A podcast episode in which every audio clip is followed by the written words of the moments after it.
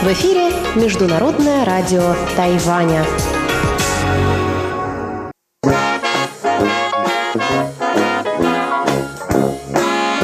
Воскресное шоу с русской службой МРТ. В эфире русская служба Международного радио Тайваня. Здравствуйте, уважаемые друзья! Мы рады приветствовать вас на нашем воскресном шоу. С вами в студии работают Мария Ли, Анна Бабкова, Чечена Кулар и Светлана Меренкова.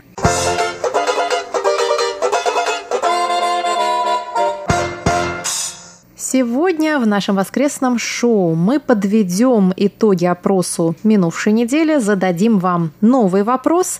Далее вы услышите рубрику «Почтовый ящик», которую наконец-то впервые в этом лунном году проведет для вас вернувшаяся из отпуска Света Миренкова.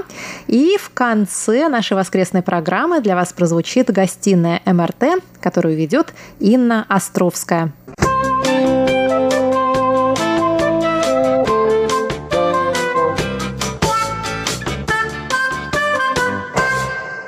Прошлая неделя была для нас праздничной. Мы отмечали Новый год по лунному календарю.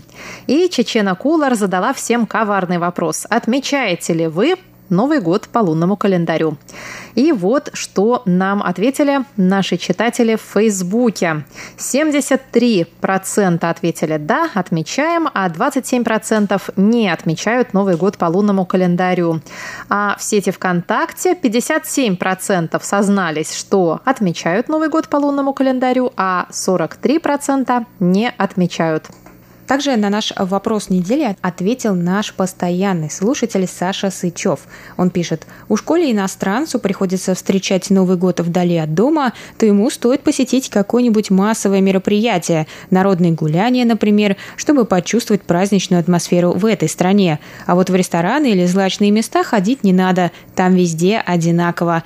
Также Саша поздравил нас с Днем радио и пожелал нам создавать такие же интересные программы и быть дальше на связи со слушателями. А сейчас я предлагаю вам новую тему для обсуждения – на этой неделе на Тайване проходит главное событие всех местных книгачеев – Тайбэйская международная книжная выставка, о которой я вам, конечно, уже рассказала в рубрике «Тайвань и тайваньцы». Это крупнейшая подобная выставка в Азии. На ней собираются и профессионалы издательского дела со всего мира, ну и, конечно, их местная аудитория – читатели – Поэтому сегодняшнее воскресное шоу я хотела бы посвятить такой животрепещущей и актуальной во все времена теме, как книги и чтение. Каждый живущий в эмиграции книжный червь меня поймет. Книги нынче – крайне накладное хобби. Многие из нас выросли среди книжных полок дедушкиных библиотек. В нашей небольшой квартире хранилось, к примеру, 6 тысяч томов. В квартире другого дедушки – 10 тысяч, а его квартира была еще меньше. Прежде чем переехать на Тайвань, я отправила сюда 10 ящиков с книжками. Каждый раз из отпуска отправляла еще по ящику, а то и по два. Когда половина книжек отсырела и покрылась плесенью, я не сразу смогла с нею расстаться и пыталась долгое время спасать. Потом мы с подружками наладили какой-никакой обмен книжками, но в середине самой интересной книжки подружки разъехались, оставив мне не только мои, но и свои книги. Как-то, будучи явно в состоянии помутненном, иначе я не могу никак объяснить тот порыв, я взяла и распродала большую часть своих сокровищ и отдала деньги на благотворительность, а если конкретно тайваньским школьникам, Угадайте, на что? Правильно, на книжке. Благотворительная организация, в которой я тогда волонтерила, называлась «Облегчение кармы». Но в моем случае произошел какой-то сбой. Карма моя продолжала отягощаться, так как книжек все прибывало. По ночам, шелестя страницами, они размножались, раздувались, толкались и спрыгивали с полок. Это продолжалось до тех пор, пока мой муж окончательно не взбеленился и не купил мне Kindle. Переход был мучительным. В Kindle нельзя листать страницы. Проценты прочитанного, указанные внизу, мало о чем мне говорят. Другое дело, когда видишь толщину уже прочитанного, а номера страниц не зависят от выбранного тобой шрифта. В общем, я отнеслась к носителю последнего слова техники как последний же сноб. Фи, как это так, где мои бумажные книжки? Книжки продолжала покупать, но уже, конечно, не в таких промышленных количествах. Тем не менее, коварный девайс медленно, но верно проникал мне в душу. Все началось с того, что я вдруг резко утратила остроту зрения. Это другая грустная история, и мне пришлось заказать первые в жизни очки, в которых я вижу все наперекосяк и которую стараюсь надевать как можно реже. И вот тут-то мой электронный друг оказался просто незаменим. Буковки я могу растянуть, хоть по одной на экран. И как же это чертовски удобно. Еще одно заметное его достоинство – он помещается в карман. Он легок и невесом днем, он держит заряд целую неделю.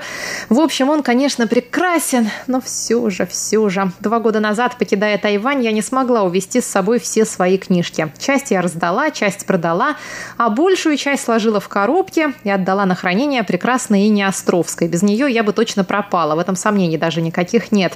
Инна сохранила для меня все мои сокровища. И, вернувшись на остров, я со слезами благодарности привезла их в мое новое и скромное маленькое жилище, где они так и стоят нераспакованные в коробках, так как ставить их некуда. Читаю я свою электронную читалку, ведь буковки в бумажных книжках крошечные, как микробы, рассыпаются под моим взглядом и в слова собираться не желают. И вот вчера, когда я зашла в мой любимый на Тайване книжный и давеча на книжной выставке, сердце мое обливалось кровью по потерянной безвозвратной любви к чтению бумажных книжек. Между тем, я уже рассказывала об этом в первой части моего репортажа о книжной выставке. Нынешние издатели сильно озабочены потерей интереса к чтению, причем не столько детей, сколько взрослых. Социальные сети в наши дни куда увлекательнее книжек, и на них уходит много драгоценного времени. Главная тема выставки этого года – время для чтения. Председатель Тайбэйской международной книжной выставки, выступая на церемонии открытия, сказал, что потеря интереса к чтению уже давно превратилась из частной проблемы издателей в социальную проблему. Поэтому главной задачей книжной выставки он видит не столько продажу книг, сколько возрождение интереса к ним. Конечно, заволнуешься тут, когда около пяти тысяч издателей на острове ежегодно издают по 40 тысяч новых книг, а их никто не читает. Причем должна сказать, что бумажные книги на Тайване отменного качества, их всегда приятно держать в руках. Ну и вопрос у меня сегодня к вам такой. Что можно сделать, чтобы возродить или повысить интерес к чтению у населения? И вы сами, стали ли вы меньше читать?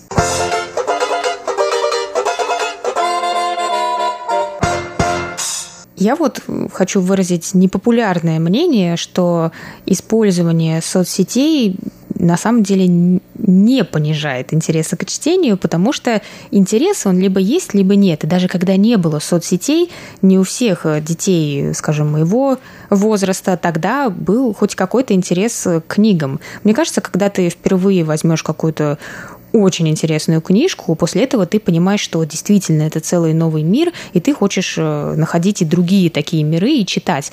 Но если ты еще не нашел такую книгу, вне зависимости от возраста, соцсетей, ты просто не захочешь читать, на мой взгляд.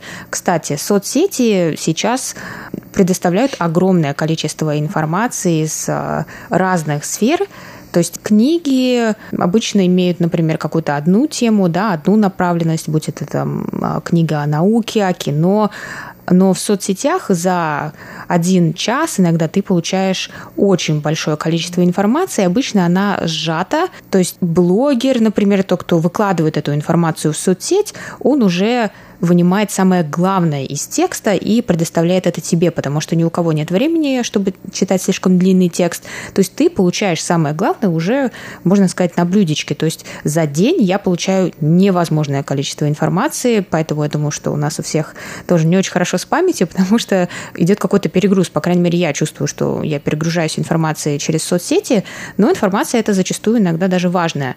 И в соцсетях есть немало блогеров, э, которые пишут о книгах, а, которые ведут целые аккаунты, посвященные этому, и рекламируют какие-то новые книги, потому что мы уже хорошо знаем, что такое классика, какие книги можно, нужно читать. Мы уже с этим познакомились и в школе, и у нас а, дома тоже большие объемы книг, как у Маши, у меня тоже. Мама собирала свою библиотеку. Но сейчас, какие книги популярны сейчас, какая современная литература, очень сложно понять, потому что, опять же, очень много об этом информации. Иногда полезно тоже через ту же соцсеть подписаться на э, какого-то блогера, который будет рассказывать о новинках. И уже по отзыву, по хорошему отзыву, а не э, купленному где-то на сайте, можно понять, хочешь ли ты прочесть эту книгу. Кто-то пишет только о книгах, которые посвящены определенным вопросам, да, например, там, а, вопросам секс-меньшинств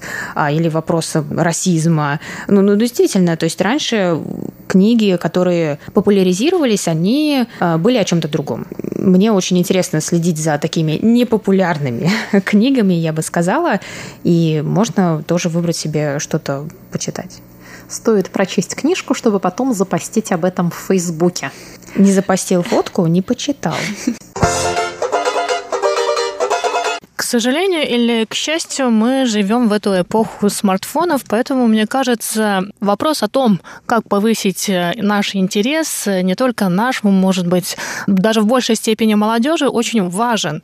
А, потому что из-за этих самых мобильных технологий мы, к сожалению, воспринимаем слишком много информации. Точнее, даже не воспринимаем, а мы ее просматриваем, но впитываем из нее мы совсем мало.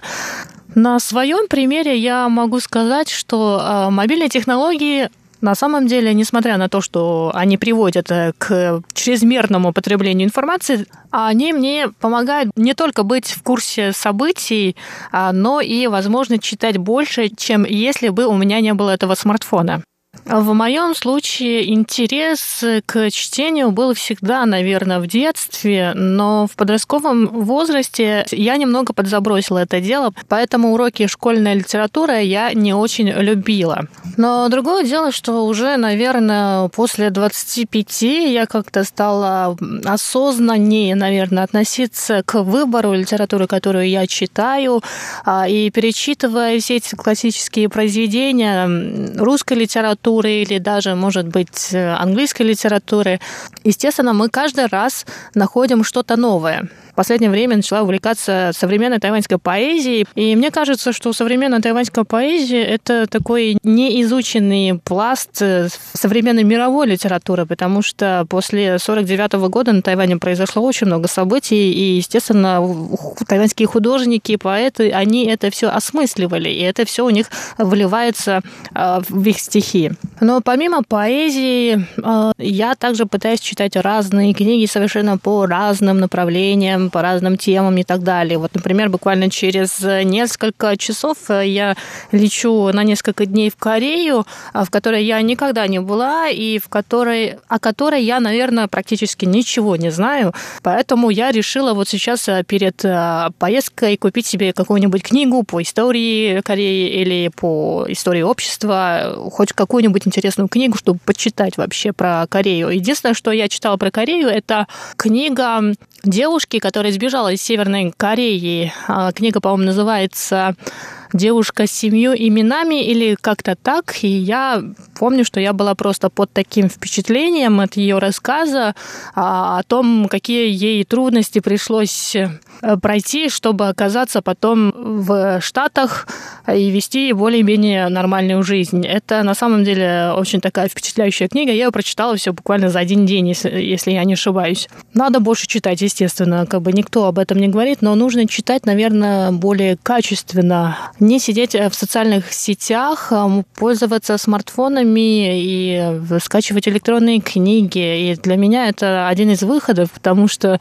бумажные книги не всегда удается купить э, здесь, на Тайване, или потом же опять будет проблема, как их перевозить, когда они у тебя уже большая библиотека. У меня, на самом деле, здесь не очень большая библиотека, потому что, опять же, э, я переезжаю почти каждый год. Поэтому я очень даже за электронные книги, и всякие приложения. А, но другой вопрос, конечно, в зрении. И это не очень полезно для наших глаз.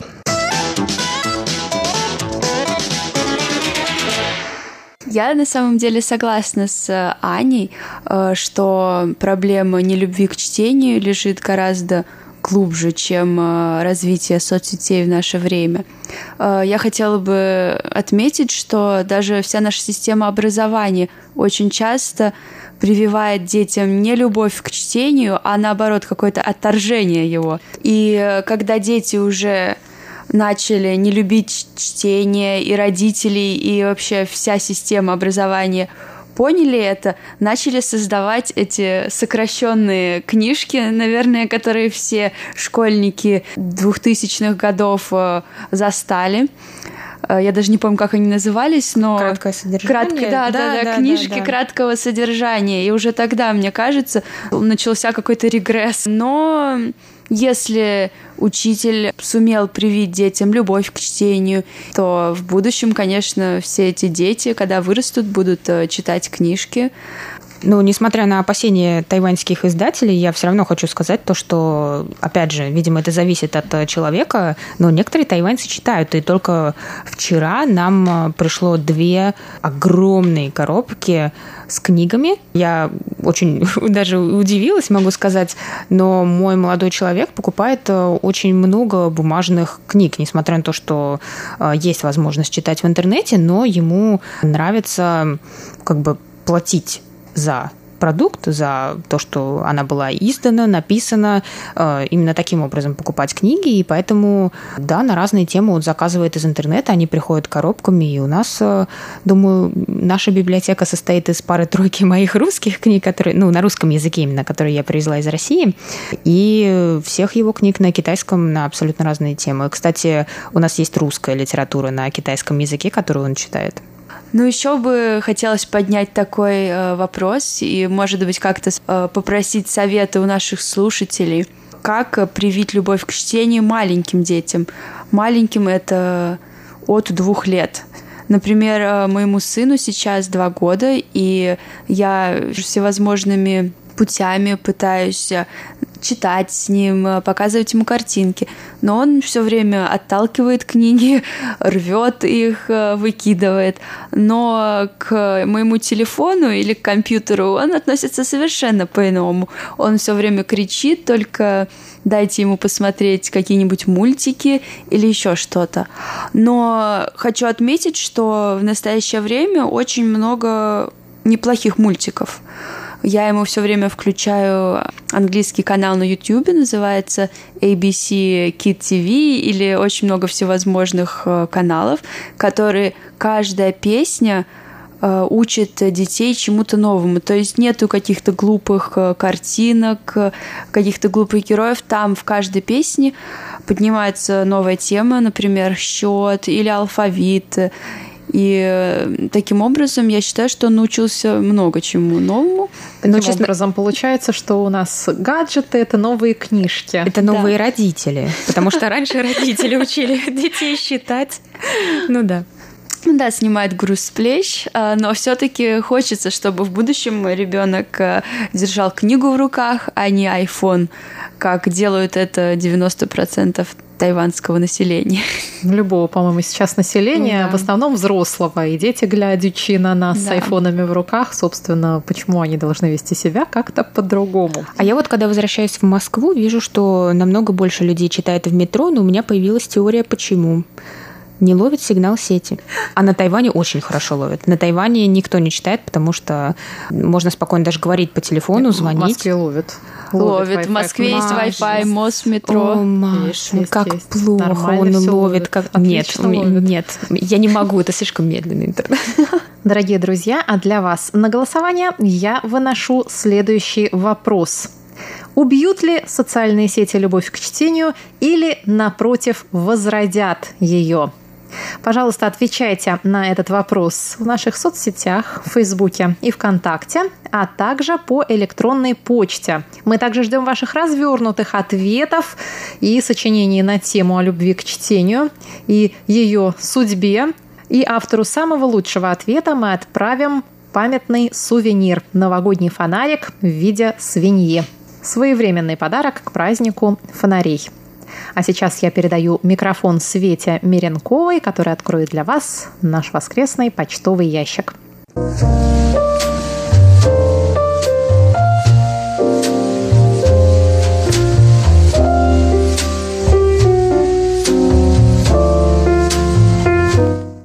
Здравствуйте, дорогие радиослушатели! В эфире почтовый ящик МРТ, и с вами его ведущая Светлана Миренкова. Наконец-таки я вернулась из своего двухнедельного рабочего отпуска, и теперь снова каждую неделю в воскресенье мы будем с вами встречаться на наших радиоволнах. Ну что ж, а на этой неделе нам написали рапорты наши уважаемые радиослушатели, и по традиции я зачитаю список их имен. Анатолий Клепов, Вадим Елишев, Вячеслав Суслов, Владимир Лисин, Константин Осеев, Александр Пруцков, Михаил Бринев, Дмитрий Кутузов, Василий Гуляев, Виталий Иванов, Алексей Веселков, Игорь Кольке, Сергей Нифонтов, Николай Егорович Ларин, Владимир Андрианов, Андрей Паппи, Вера Кузнецова, Сергей Ушаков, Константин Провоторов, Татьяна Мороз, Дмитрий Пузанов, Альбитрас Алисахаитис, Сергей Беденков, Аркадий Данилов, Анатолий Первых, Александр Козленко, Анатолий Дегтярь, Андрей Бондаренко, Андрей Кузнецов и наши радиослушатели из Индии, мистер Наджимудин и мистер Батачарая. Ну а я благодарю наших штатных и внештатных мониторов за ваши рапорты. Благодаря вам мы знаем, как нас слышно в разных точках мира.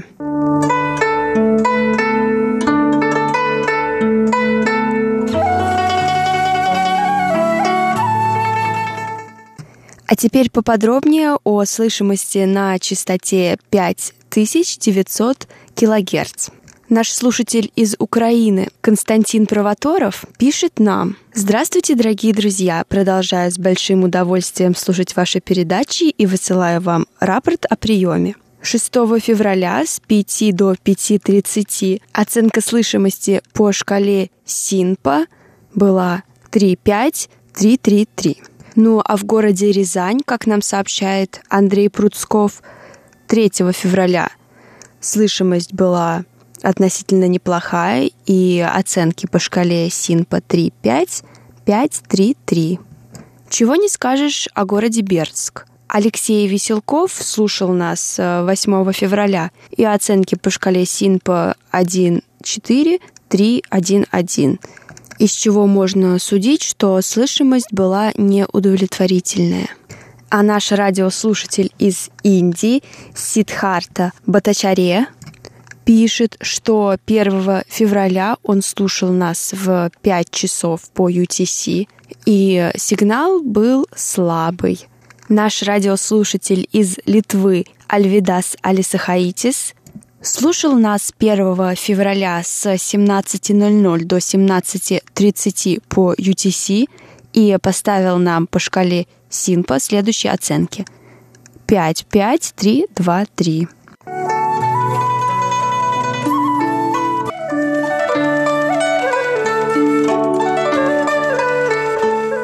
Ну а теперь давайте посмотрим, как нас было слышно на нашей второй частоте 9590 кГц.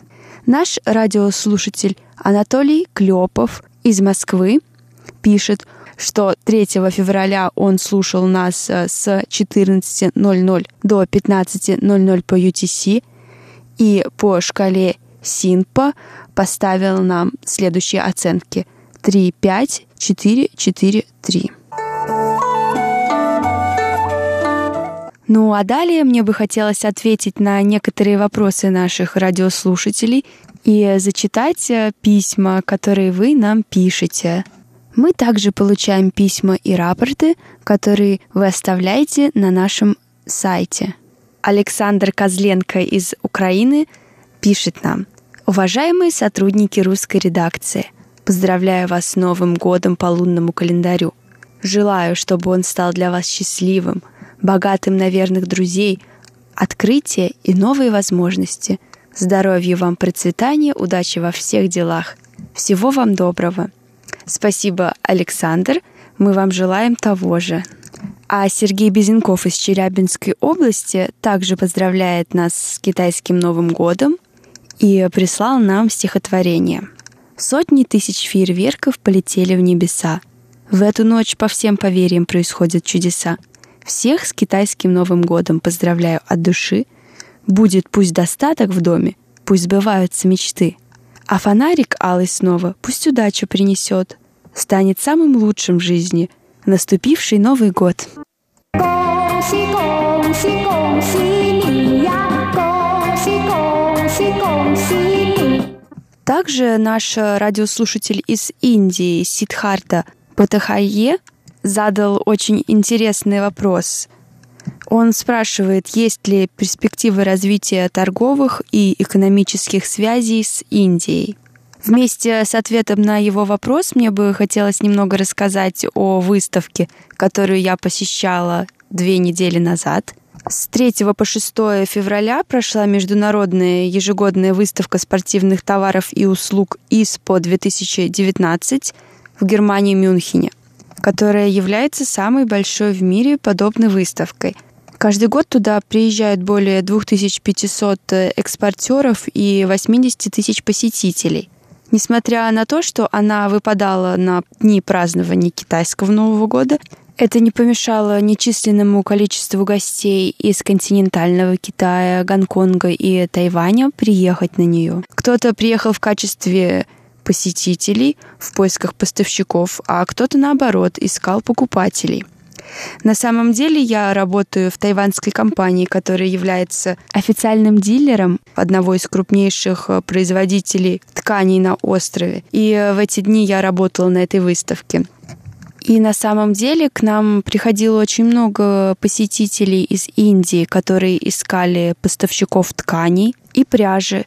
Они действительно задумываются о том, чтобы работать э, с тайванскими заводами, и это сотрудничество уже успешно осуществляется в течение долгого времени.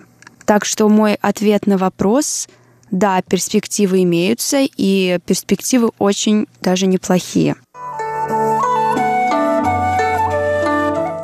Но у меня осталось немного свободного времени в эфире, и я хотела бы рассказать о новых технологиях тайванских производителей в области производства тканей и пряжи.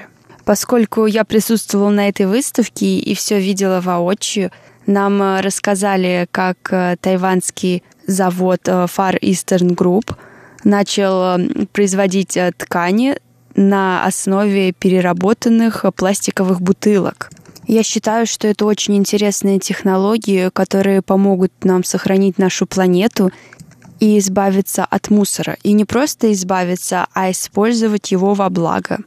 Осенью 2018 года все работники этого завода поехали на один из пляжей на острове и вместе собирали мусор, э, в том числе пластиковые бутылки, из которых э, они изготовили носки, которые они раздавали гостям выставки в качестве сувениров.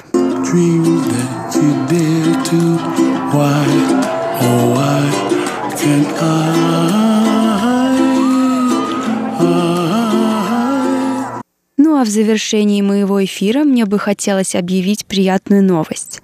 По случаю праздника фонарей, которые на Тайване отметят 19 февраля, русская служба разыгрывает 20 бумажных фонариков. Мы разыграем 10 фонарей на Фейсбуке и 10 ВКонтакте.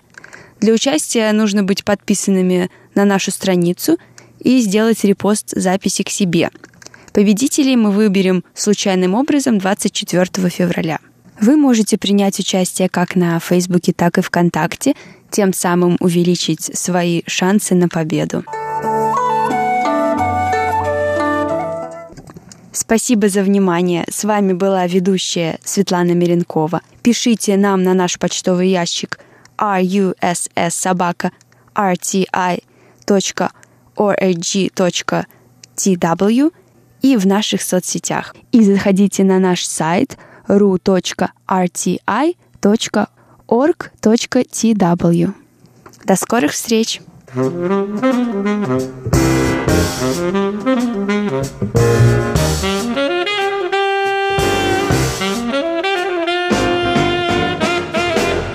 Дорогие друзья, на этом наше воскресное шоу подходит к концу. Если вы слушаете нас на частоте 9590 кГц, вы также сможете услышать передачу «Гостиная МРТ» и повтор рубрики «Тайвань и тайваньцы». С вами были Мария Ли, Анна Бабкова, Чечена Кулар и Светлана Миренкова. Наше воскресное шоу подошло к концу. Всего вам доброго.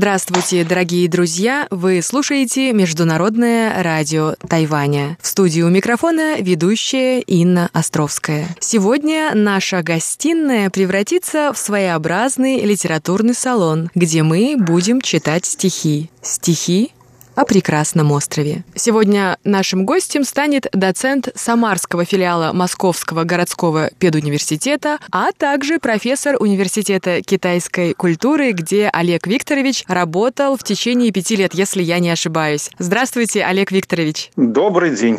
Мы должны рассказать нашим радиослушателям, что у нас повод особенный для сегодняшней беседы. Олег Викторович издал, я получила в подарок книгу стихов. Она вышла в свет э, в прошлом году и называется «Время Востока». Угу. Олег Викторович, я хочу поздравить и надеюсь, что вы расскажете нашим радиослушателям о книге стихов, о том времени, когда вы жили на Тайване и как вы поживаете сейчас в родной Самаре. А, огромное спасибо, Инна. Расскажите, как возникла идея издания этой книги? Э, идея этой книги э, возникла естественным путем. Дело в том, что в одиннадцатом году я другой э, сборник э, стихов, который был посвящен моим поездкам по Латинской Америке, в Европе. Это такая поэтическая рефлексия по поводу путешествий и сильных переживаний от того, что увидел и э, о встрече. Пять лет я прожил и проработал в Тайване. Это был совсем другой мир. И вот после этих пяти лет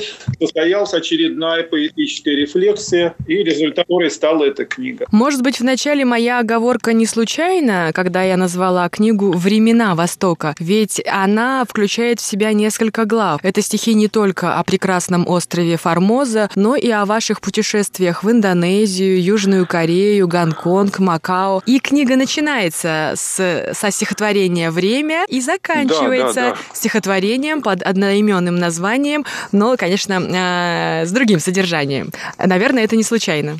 Не случайно, конечно. Время на Востоке течет по-другому, чем здесь, вот в нашей европейской части России. Это трудно объяснить, но это, э, это человек чувствует. Я понял, прочувствовал, что здесь что-то как-то оно по-другому течет, и это действительно время. Как хотите, в философском каком-то плане, в астрономическом, но здесь время другое. Вы сказали, время течет. Мне почему-то кажется, что здесь, на Востоке, может быть, это мое личное обычное время, оно бежит. Ну, не знаю, как вы думаете, время течет или бежит? И как оно идет в России тогда? Ну, все зависит от ощущения. Я очень часто обсуждаю это со студентами. Все зависит от конкретного случая. Если ты торопишься, время бежит. Если чего-то ждешь, оно идет медленно, как черепаха. В общем-то, но все равно восприятие времени, вот это некоторая неторопливость восточная. Хотя, с другой стороны, можно увидеть примеры э, такой динамики динамичной жизни, очень быстрой, современной жизни. Да?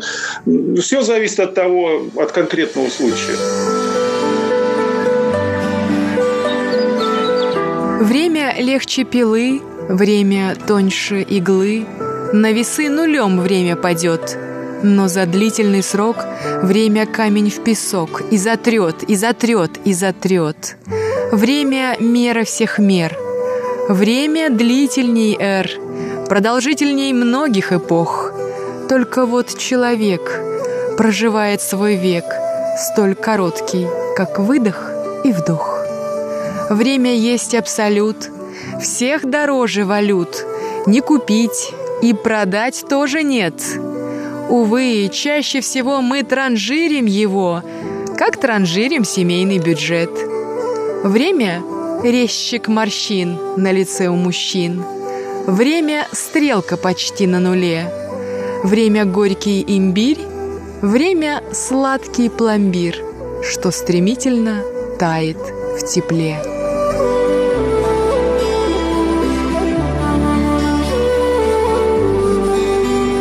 А вы уже после возвращения на родину живете по времени Востока? Какой там темп жизни? А, вы знаете, э, вот пребывание, пятилетнее пребывание на Тайване, конечно, отложило отпечаток вот на то, как я воспринимал здесь и время, и события, как общался. А, конечно, вот повседневная жизнь потом все переформатировала, и я вернулся к своим прежним а, позициям. Но, тем не менее, вы знаете, э, европоцентризм, свойственный мне, ранее он как-то отошел на задний план, и я теперь и мир, и людей, и э, искусство, культуру воспринимаю несколько по-другому, без вот этого вот упрощенного европоцентризма.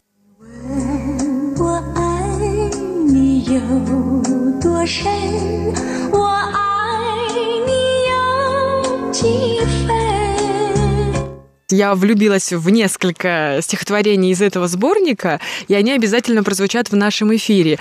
Но вот этот стиль немножко даже самоироничный в некоторых э, стихах, а иногда даже по отношению к героям лирическим. Я сейчас говорю про студентов, которые ходят в храм и молятся перед экзаменами.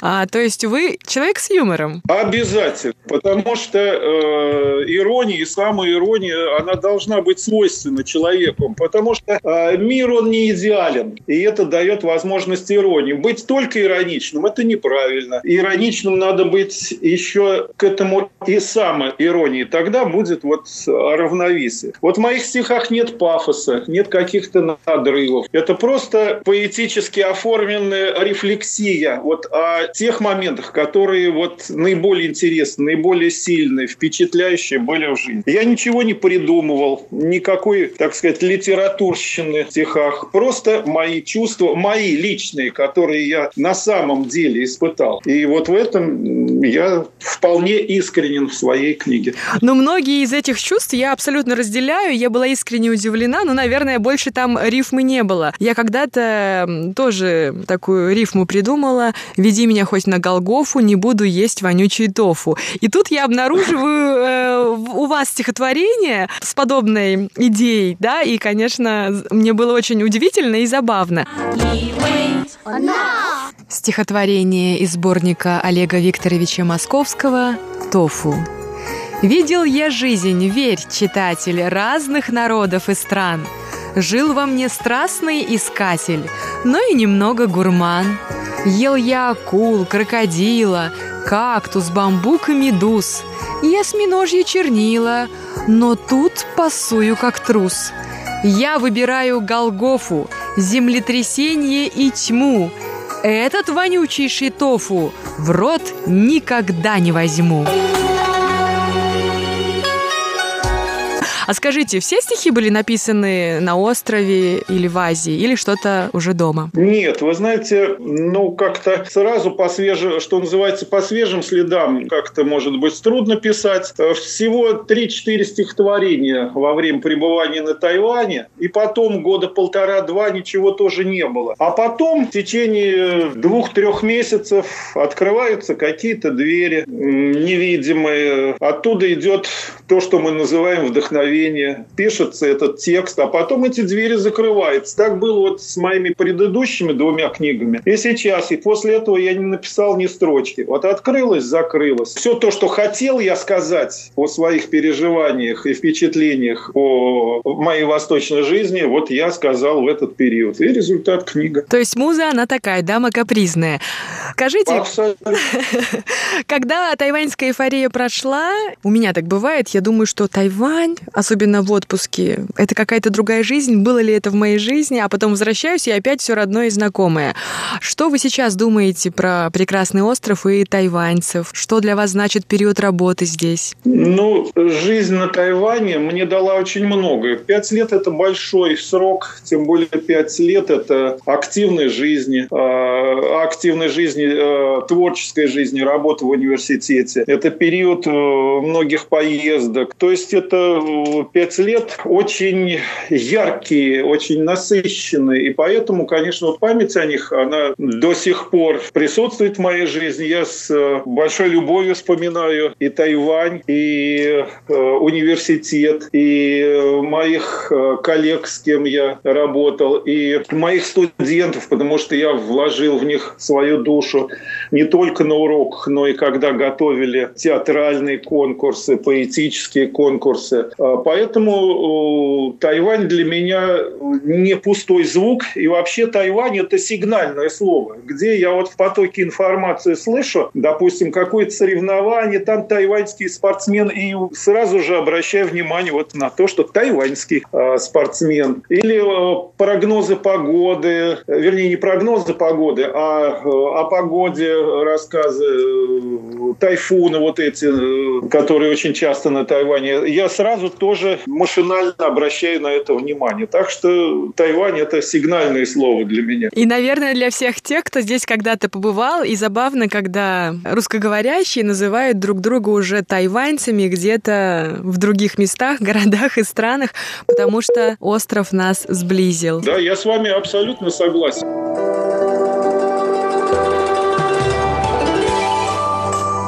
Стихотворение «Башня Тайбэй-101». Она была в вечернем платье из фиолета и нефрита. Она влекла небесной статью. Все небоскребы — ее свита. Она плыла по небосклону, мисс Азия и чудо света. И почитателей поклоны все оставались без ответа. Обидеться, как было пошло, но восхищение не скрою. Воспоминания о прошлом она украсила собою.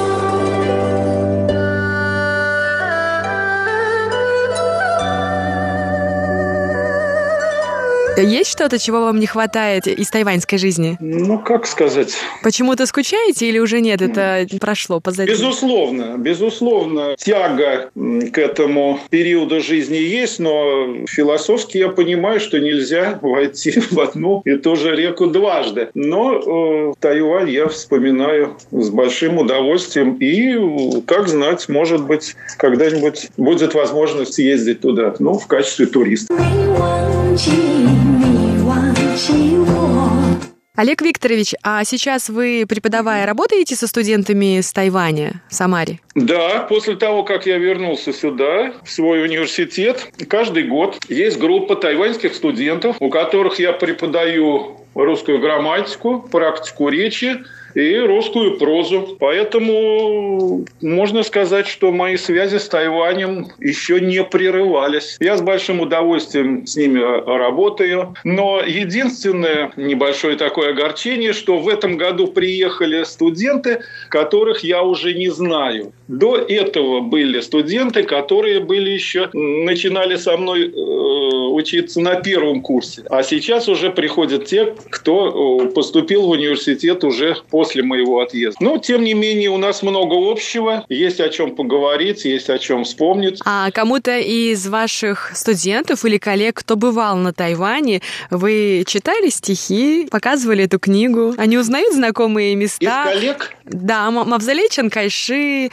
Башня 101. Ну, я отправил свою э, книгу своему э, коллеге, другу, человеку, с которым я вместе путешествовал по Востоку, э, профессору Савченко. Александру Викторовичу. И надеюсь, что он э, узнает в этих стихах многие из тех мест, по которым мы в свое время поездили. Ровно таким же образом я узнала макаку, стихотворение про макаку. Помните, вы как-то рассказывали, когда встретили, а их здесь у нас на горе Янминшань э, довольно много. Я описал реальный случай. Это был реальный случай, когда я с женой вышел из дома, и мы направлялись в университет. И от удивления вот я указал зонтик пальчиком на эту макаку. И она так возмутилась очень сильно.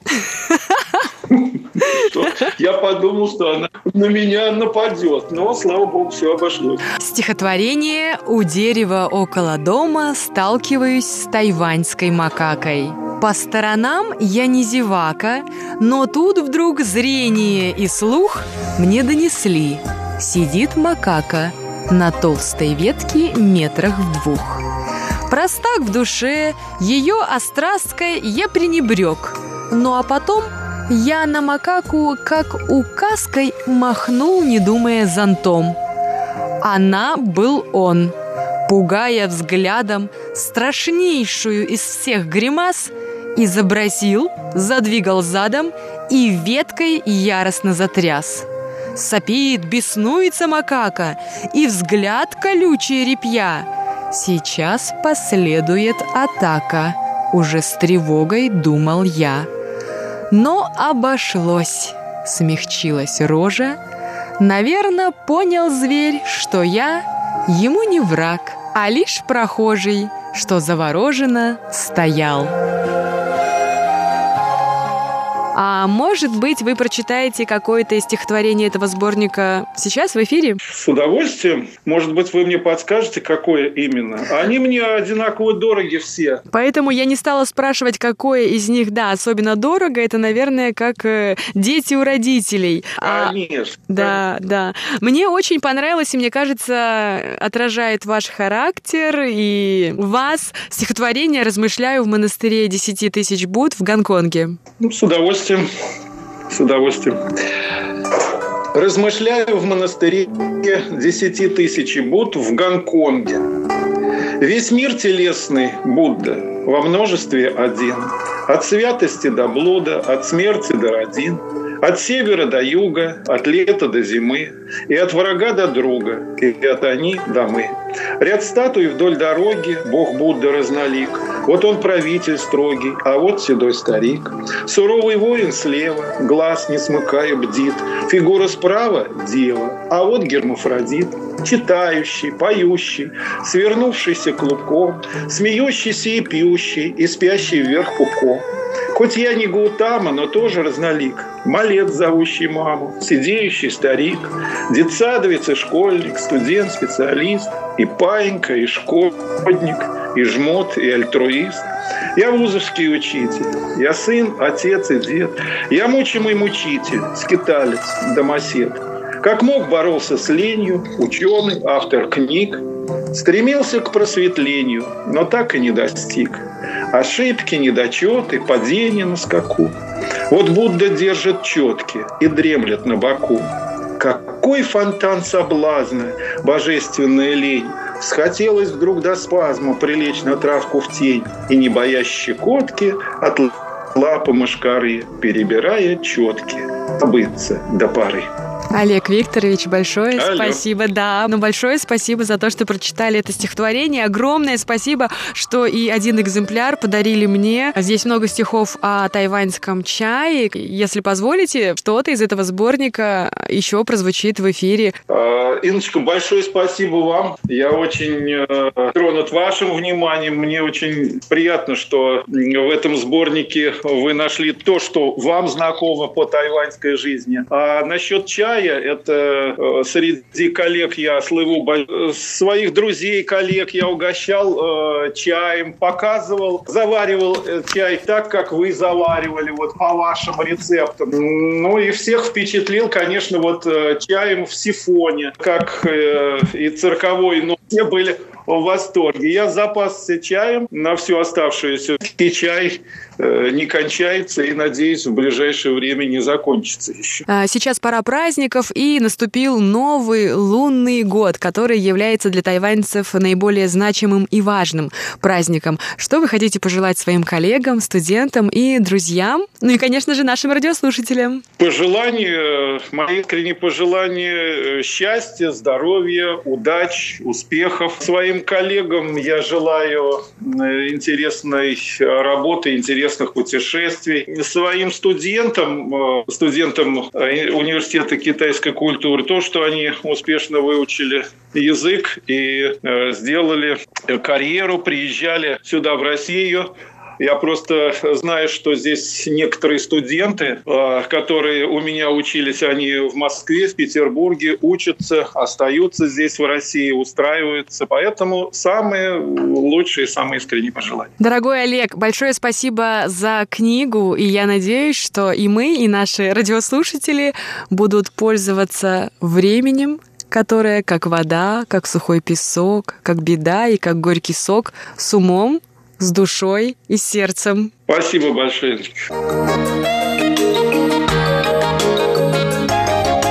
Друзья, спасибо за внимание. Это была передача «Гостиная МРТ», в которой мы разговаривали с Олегом Викторовичем Московским, автором книги стихов «Время Востока». Тайвань тайваньцы.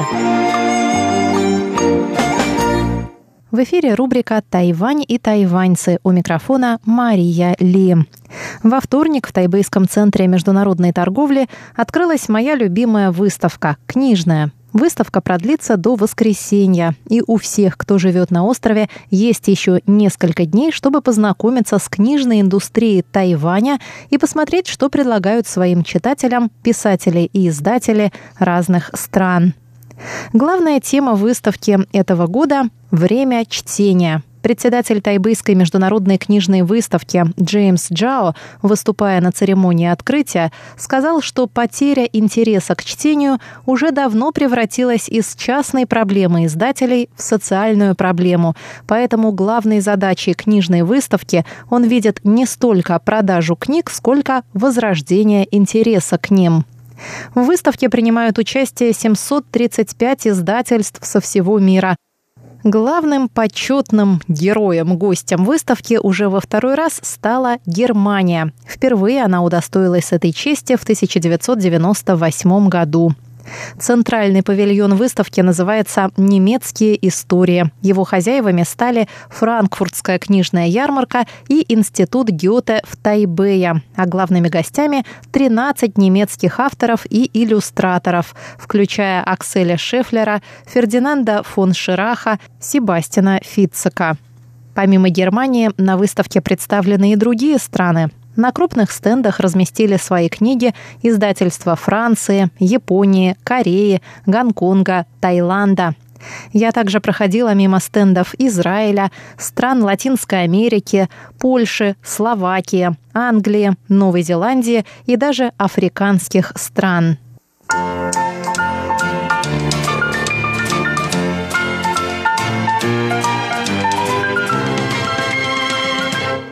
На этой выставке можно не только познакомиться с новинками литературы, с новинками книжной индустрии, но и посетить стенды разнообразных тайваньских культурных учреждений. К примеру, здесь представлен прекрасный стенд Государственного музея Императорского дворца Гугун с публикациями этого музея. Здесь же можно приобрести и сувениры альбомы по искусству и так далее. Прямо напротив расположен стенд Музея прав человека.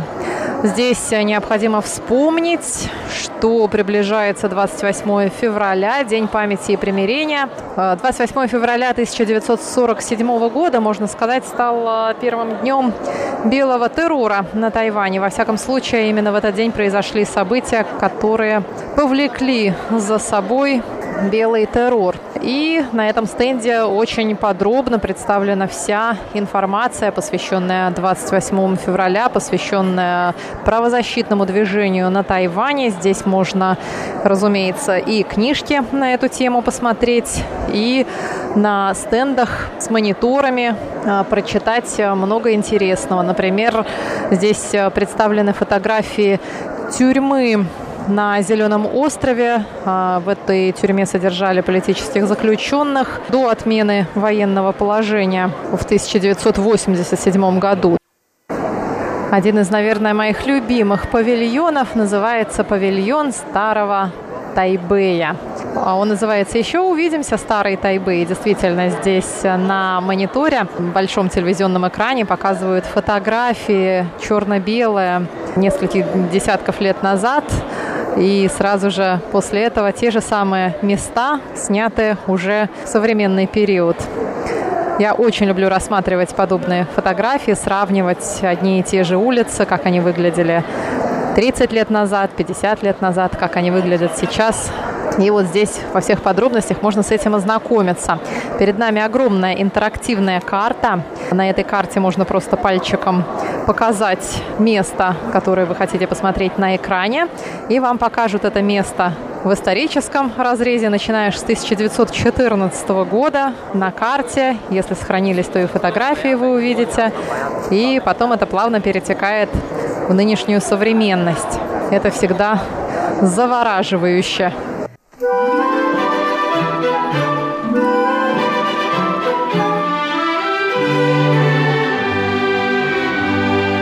этом году на выставке работает объединенный стенд Академии наук «Синика» и издательство Государственного тайваньского университета NTU Press. В четверг, 14 февраля, на стенде прошла презентация нескольких книг, посвященных исследованиям Тайваня россиянами. В их числе китайский перевод книги Валентина Лю и Василия Молодякова «Тайвань в эпоху японского правления. Источники и исследования на русском языке», а также перевод научной работы Константина Тертицкого и Анны Белогуровой Тайваньское коммунистическое движение и Коминтерн 1924-32 годы. Исследования, документы. Обе эти книги были изданы в 2018 году Институтом истории Тайваня Академии Синика. Рассказывает директор Института истории Сюй Сюэци. 也就是说，当这个这一本书就是有关于台湾共产主义成立的这本书出现的时候 ，как только книга о коммунистическом движении на Тайване появилась на русском языке, мы решили, что нужно ее перевести и издать. Мы отправились в Россию, где встретились с Валентином Лю, благодаря которому это стало возможно. Мы считаем так. Тайвань, конечно, должен исследовать другие страны, но нам важно также знать, как в других странах исследуют Тайвань. Поэтому мы активно собираем соответствующие материалы. Если у нас таких исследований не ведется, мы должны собирать материалы по исследованиям, проводимым в других странах, и поощрять нашу молодежь к аналогичным исследованиям. У нас на Тайване довольно мало ученых, знающих русский язык. В основном русисты идут в бизнес, в дипломатию, а историей мало кто занимается. 但是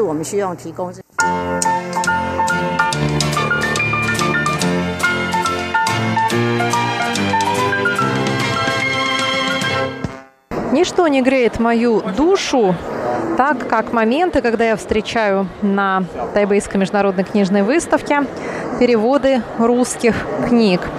Я вижу здесь героя нашего времени, я вижу здесь «Чайку», пьесы Чехова, я вижу здесь э, переводы пушкинских стихов. И особо приятно мне доложить вам, что все эти книжки а, опубликованы издательством «Вишневый сад», основанным Павлом Цю. Если вы помните, Павел в свое время сотрудничал и на Международном радио Тайваня, и сам является прекрасным литературным переводчиком. Здесь же я вижу и Достоевского «Белые ночи» маленького героя и «Сон смешного человека», Чехова рассказы о любви избранные. И еще больше радуюсь, когда вижу, что эти книжки кто-то берет в руки, листает и покупает.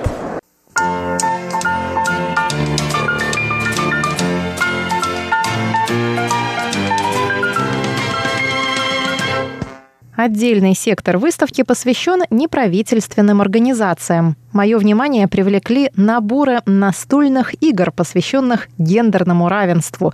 Я поговорила с представителем на стенде Ассоциации гендерного равенства. 啊，我们的协会是专门在推广性别平等教育，特别是在 Наша ассоциация занимается, в числе прочего, образованием, посвященным гендерному равенству. Подобное образование должно обеспечиваться в школах всех уровней – младшей, средней, старшей, а также в университетах и колледжах. И мы разрабатываем стратегии, каким образом это делать. Это не просто уроки или лекции. Мы стараемся проводить и занятия в игровой форме. Вот, к примеру, эти настольные игры, которые показывают, что любые профессии могут быть доступны для мужчин и женщин. Мы также рассказываем о необходимости социального равенства между представителями разных слоев общества, о необходимости справедливого отношения ко всем без исключения, включая людей с ограниченными возможностями, а также новых иммигрантов, которые пока не очень хорошо говорят на местных языках и так далее.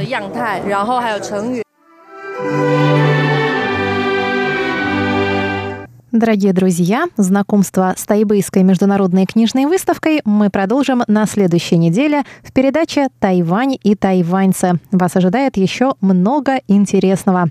С вами была Мария Ли, русская служба.